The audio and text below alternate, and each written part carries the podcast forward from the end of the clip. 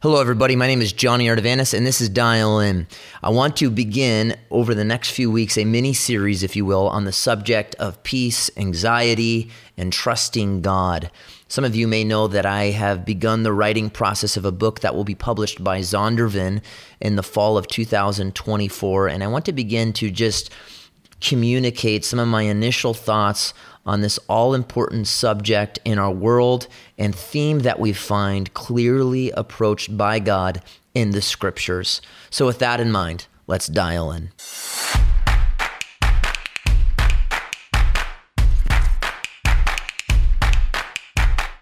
Whenever I tell someone I'm from California, one of the most common questions I receive is Do you surf?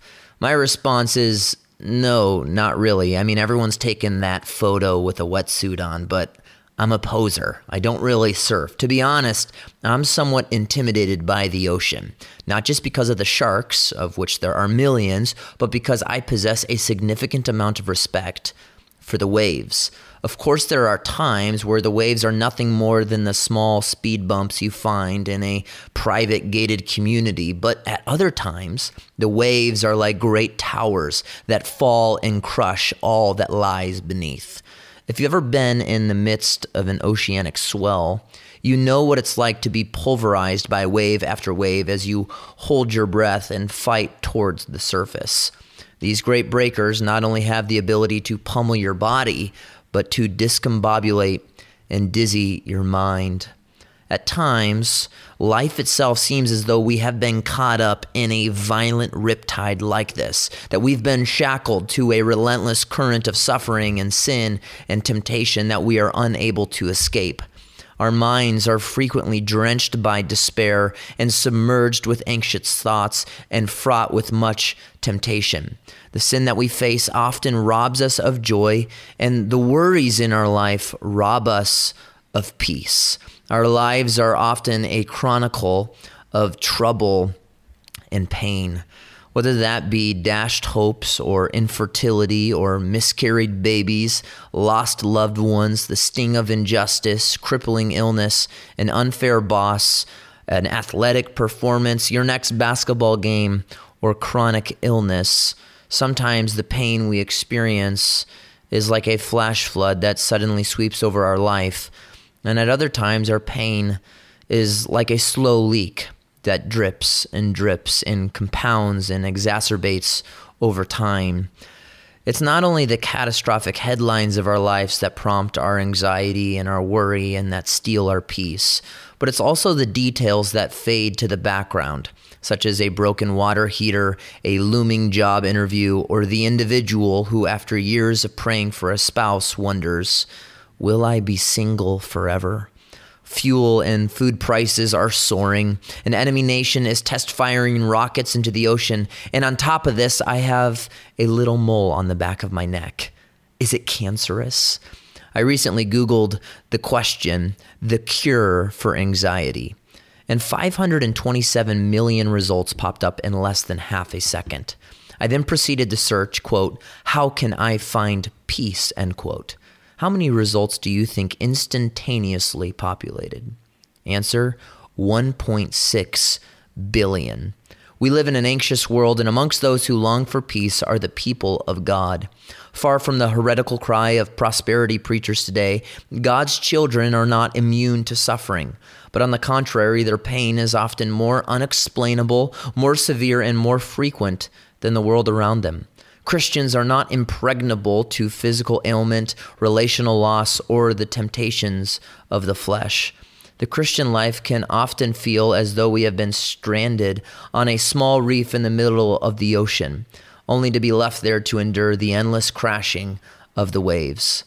What then is the initial basis of the Christian's hope and strength? What can possibly buoy our souls amidst the turbulent seas of this life? Well, I want to look at one passage of scripture with you in this episode, and it's in Isaiah 26 3, which reads, You will keep him in perfect peace, him whose mind is stayed on you, because he trusts in you. In this episode, I want to look at the peace of God. Now, the only people on earth that can have the peace of God are those that have been reconciled to God and are therefore at peace with God. Spiritual peace is the peace where one knows their soul is right with God. The child of God has no fear of condemnation, no fearful dread of God as judge, but only love for God as Father. If you have assurance of salvation, there is a peace in your life, a spiritual peace. With that being said, as we have already surveyed, because of our sinful world and because of our sinful flesh, our lives are constantly badgered and bombarded by tragedy and trials and temptation. But the scripture is still going to offer us peace. And the peace that we are going to look at today is not peace positionally in regards to our standing before God, but a tranquility of spirit, a quietness of heart, an inner harmony. When I was growing up, my family and I, we used to go houseboating every summer at Lake Powell with my cousins. My favorite times were the early morning wakeboard runs. Throughout the day, the water would get choppy and wavy because of the wind and the many boats and jet skis darting around. But in the morning, the water wasn't choppy at all. We would come back after that early morning run, and our grandma would ask us, Hey kids, how was the water? And we would respond and say, Like glass. It was almost as if the water was like a blue sheet spread out across the lake. It was perfectly still. This stillness reminds me of the peace that is offered to our souls, where even if the waves of life are crashing all around us and the temptations of the flesh and our culture rage against us, our souls and our minds are like glass, calm, peaceful. In examining the passage in Isaiah 26, verses 3 and 4, I want to ask four questions What, who, how, and why? Number one, what is the quality of the peace that God provides? Well, Isaiah says in Isaiah 26, 3, you will keep him in perfect peace. The peace that God gives is not partial, it's not imperfect, but perfect. The Hebrew reads peace, peace. Literally, it repeats the Hebrew word shalom twice so that it might enforce and intensify the immense measure of the peace provided. The word shalom, you're likely familiar with, means completeness, soundness, wholeness. And this perfect peace that God gives is a peace that surpasses all understanding. We live in a world crippled by anxiety and paralyzed by fear.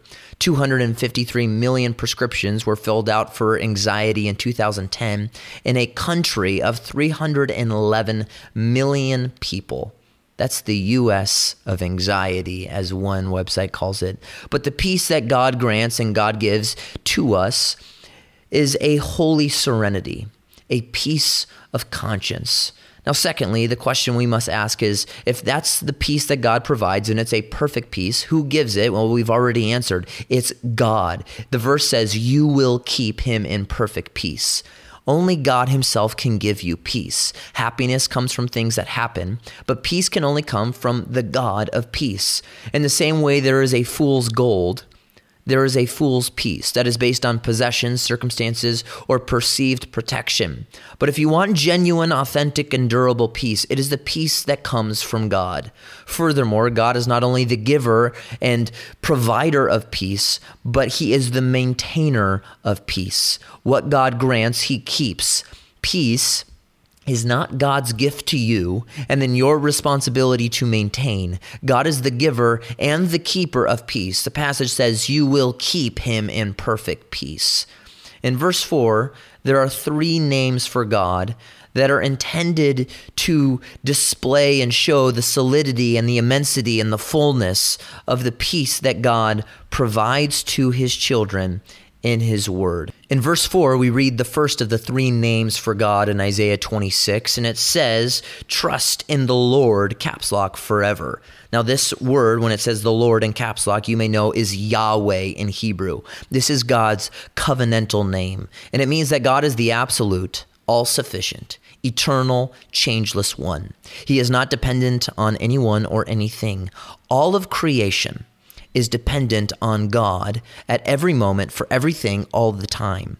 When it comes to the peace in your life, we are entirely dependent on a God who depends on no one and no thing. He is Yahweh. Secondly, it says in verse 4, trust in the Lord forever. Then it says, for in God the Lord.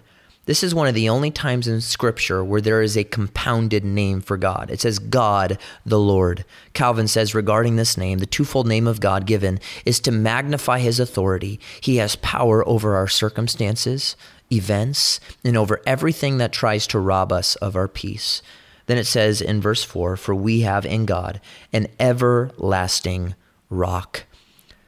We find ourselves in this life in a chaotic sea of trouble, and the waves and breakers of adversity and temptation crash upon us. But in God we have a place of safety where our souls can be at ease.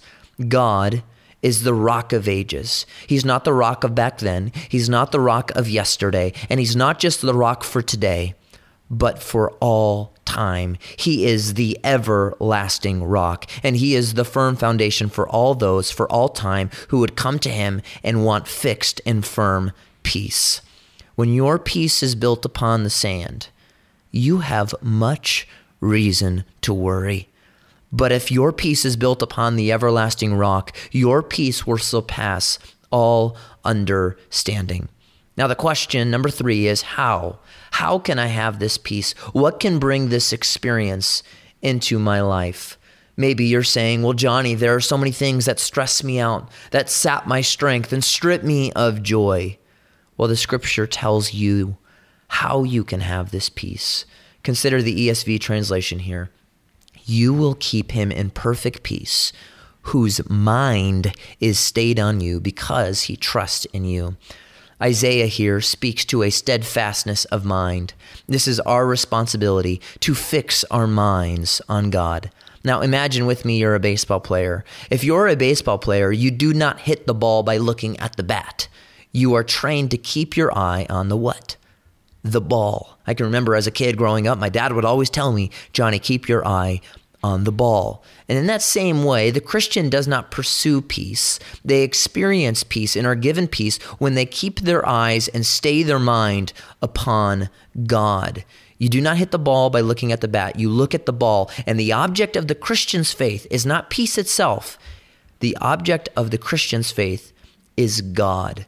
Two words to consider. It says in the ESV translation, the steadfast of mind, or the mind is stayed on God. Steadfast means well stayed. It means steady, established, rooted and grounded. It means anchored. It's not blown to and fro. It is a concentrated focus on God. Then it says the steadfast of mind. And in this regard, I want to take a brief field trip, if you will. The Christian life is a battle for the mind. If you do not grasp this, you do not understand the Christian life as the scripture details. If you want to grow in your trust in God, the peace of God, your purity before God, your love for the people of God, then you need to fix your mind upon Him. Spiritual concentration is the prerequisite to spiritual growth. You do not grow as a Christian without engaging your mind. Far from the shallow anti intellectualism of the Christian faith today, the Bible teaches us that the Christian life is one where our minds are fixed and focused and concentrated not on growing, but on God. And when our minds are fixed on God, growth occurs. Today, many churches are thoughtless, user friendly, and shallow, and this casual view of God is the catalyst to a low view of God that steals our peace. Consider briefly, just for a moment, the condition of the unbeliever and watch the theme here. 2 Corinthians 4 4 says, The God of this world, that's Satan, has blinded the minds of the unbelieving. Romans 128 says that unbelievers were given over to a depraved, what? Mind. Colossians 1:21, you were formerly alienated from God. Watch this. Hostile in mind. Ephesians 4:17 says that unbelievers in their in their condition are futile in their thinking and darkened in their minds. Naturally speaking, people do not love God because they do not believe in God. And the reason they do not believe in God is because their minds are darkened and hostile towards the one who gives them life. Now, when Christ comes and saves us, he gives us a new heart. We have a heart of stone, and then he gives us a heart of flesh. That's Ezekiel 36. And in doing so, God gives us, as Paul says in 1 Corinthians 2, God gives us the mind of Christ. Now, question for you When God gives us a new heart, is there anything we need to do to make our heart more clean or more renewed? Well, not in a salvific sense, because he has taken our heart of sin and pollution and washed it white in the blood of his one and only Son, Jesus Christ.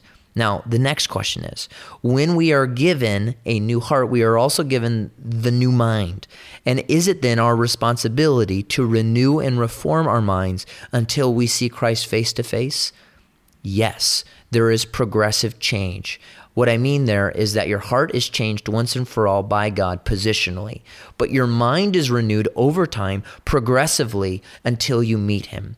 In Romans 12, 2, it says, Do not be conformed to your this world, but be transformed by the renewing of your mind. Ephesians 4:23 says that you be renewed in the spirit of your mind. Understand this. As your mind goes, so goes the entirety of your spiritual life. Your will is the servant of your affections, and what controls your affections is your mind. The sum and substance of your Christian life is what you think about. Proverbs 23 7 says, For as a man thinks within himself, so he is. You become like what you think about. Filthy thoughts produce a filthy life. Godly thoughts lead to a godly life. Low thoughts of God, low degrees of peace. High and lofty thoughts of God, high degrees of peace, and high degrees of trust, and high degrees of hatred for sin. Be careful then what you let behind the steering wheel of your mind. The Christian life is a battle, and therefore a lack of preparation is but the preparation to fail in regards to receiving and maintaining the peace of God. 1 Peter 1:13 says prepare your minds for action. You are not ready for anything in your Christian life until you first prepare your mind. Mark 12 says that you shall love the Lord your God with all your heart, soul, what? Mind and strength. Now the question is, how is my mind renewed? How can I actually change? Well, our minds are transformed by faith. Now, if I were to ask you what is faith, what would you say? You would maybe say belief, but that's really just a synonym of faith. Faith for the Christian is primarily gazing at God. Christians don't actually consider their faith. They consider the object of their faith, that being Christ. Just like the eyeball can only see what is in front of it and not the eyeball itself, the one who is exercising faith does not see faith, but sees Christ. We live in a world of sound bites, and there is no engaging thought process often of reasoning and rationalizing. Our thoughts upon God are severely limited when we only briefly consider Him in the morning. But if you want to experience the peace of God, you have to have your mind steadfastly stayed upon Him. This requires meditation. Unfortunately, this very term, meditation has been hijacked by the religions of the Far East that teach us that meditation is an emptying of your mind, after which you re- receive uh, like some sort of a transcendental state. But biblical meditation is not the emptying of our mind. It is a staying of our mind, a filling up of our minds with the truth of God's word. The Puritan Thomas Watson said that meditation is to think, quote, personally, practically, seriously, and earnestly on how the truth of God's word should look in our life, end quote. So often, the truths that would bring us peace are not digested into our hearts because we do not chew the cud in our minds. Just as there is no true healing from surgery without rest, there is no true spiritual healing without a commitment to meditation. Our memories, as the Puritans would say, are slippery. And therefore, we need the hammer of meditation to drive the nail of God's word into our minds.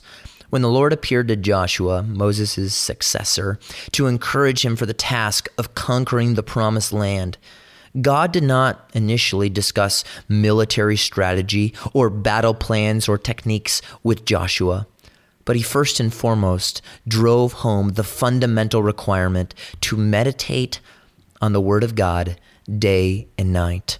Often in our world today, truths can be devoured, but they are not properly digested. Our hearts, one Puritan says, are like unstrung musical instruments. So we need this fixation upon God. Our devotional life is often more akin to wolfing down a burger on a highway rather than the preparation and enjoyment of a good meal. And this takes time, but it enriches our soul. To have our minds steadfastly stayed on God is to anchor and fix our minds upon four things. Number one, it's to anchor our minds in God's Word. And consequently, because we fix our minds in the Word of God, secondly, we are fixing our minds upon the character of God. That we consider His sovereignty, His holiness, His love, His presence, and that He listens to our prayer. I love the lyrics of the song, What a Friend We Have in Jesus. It says, Oh, what peace we often forfeit. Oh, what needless pain we bear, all because we do not carry everything to God in prayer. In considering God's word and his character, we third consider the reality and the love of God's Son. We consider Christ's love demonstrated for us in the past, not just as a momentary or weekly thing, but as a constant exercise. We consider our past sin. It's been washed white in the crimson blood of the Lamb. We look to the present and we're held in the hands of a sovereign God. And then we look to the future and we have no fear of condemnation, but only the excitement and anticipation of meeting our Heavenly Father. Fourth, in fixing our minds in this regard, we consider God's glory. And in considering God's glory, we allow ourselves to understand and trust His plan for our life. All of our trials, all of our afflictions, our infirmities, diseases, and pain are allowed by God for His glory and our good. And our ultimate good is what? Our transformation and confirmation into the image of His Son, Jesus Christ. Jonathan Edwards says that every leaf that falls to the ground, God is working altogether for my good. Do you believe that? Do you believe that everything in your life God is working out for His glory and for your good? Now, finally, I want to consider why then this person whose mind is stayed on God is described as the one who is kept in perfect peace. Well, the end of verse 3 in Isaiah 26 tells us it says, The steadfast of mind you will keep in perfect peace. Why? It says, Because he trusts in you. As long as Peter kept steadfast of mind on the Lord, he was secure. But when he looked at the waves that were threatening him, he began to sink. And when you and your mind are stayed upon Jehovah, you can walk above the storms that wage against you. You can say no to the temptations that besiege you. Trust here doesn't just refer to security in the midst of difficulty, but also the resolved trust in the face of temptation. A trust in God means that we have a settled conviction upon our own hearts that intimacy with God is better than the fleeting pleasure of sin. A trust where we know that God's way is the best way and that sin never satisfies and that He, God alone, does. Trust is a reliance upon God. As the crippled lean upon their crutch, or as the injured soldier leans upon their fellow comrade, so we must lean our entire heart, mind, and soul upon the everlasting and powerful arms of God. Trusting God and trusting self are mutually exclusive. The heart either relies fully upon God or fully upon self. We can either cast our cares on God or we can bear them on our back. The soul either throws all of its sorrows and worries upon the Lord, or is weighed down by them. How long shall we trust the Lord? Well, verse 4 tells us. Is it a day, a moment, a week? No, verse 4 says, Trust in the Lord forever. If you desire firmness of peace, then you must fix your mind on the everlasting rock. There is a city of peace. Its walls are well fortified, the gates are secure. There is a watchman on every corner and on every wall. And a river runs through the city and keeps the inhabitants well nourished within it. The scripture asks you a question Do you desire entrance into that city? Philippians 4 says, The God of peace will guard your hearts and your minds in Christ Jesus.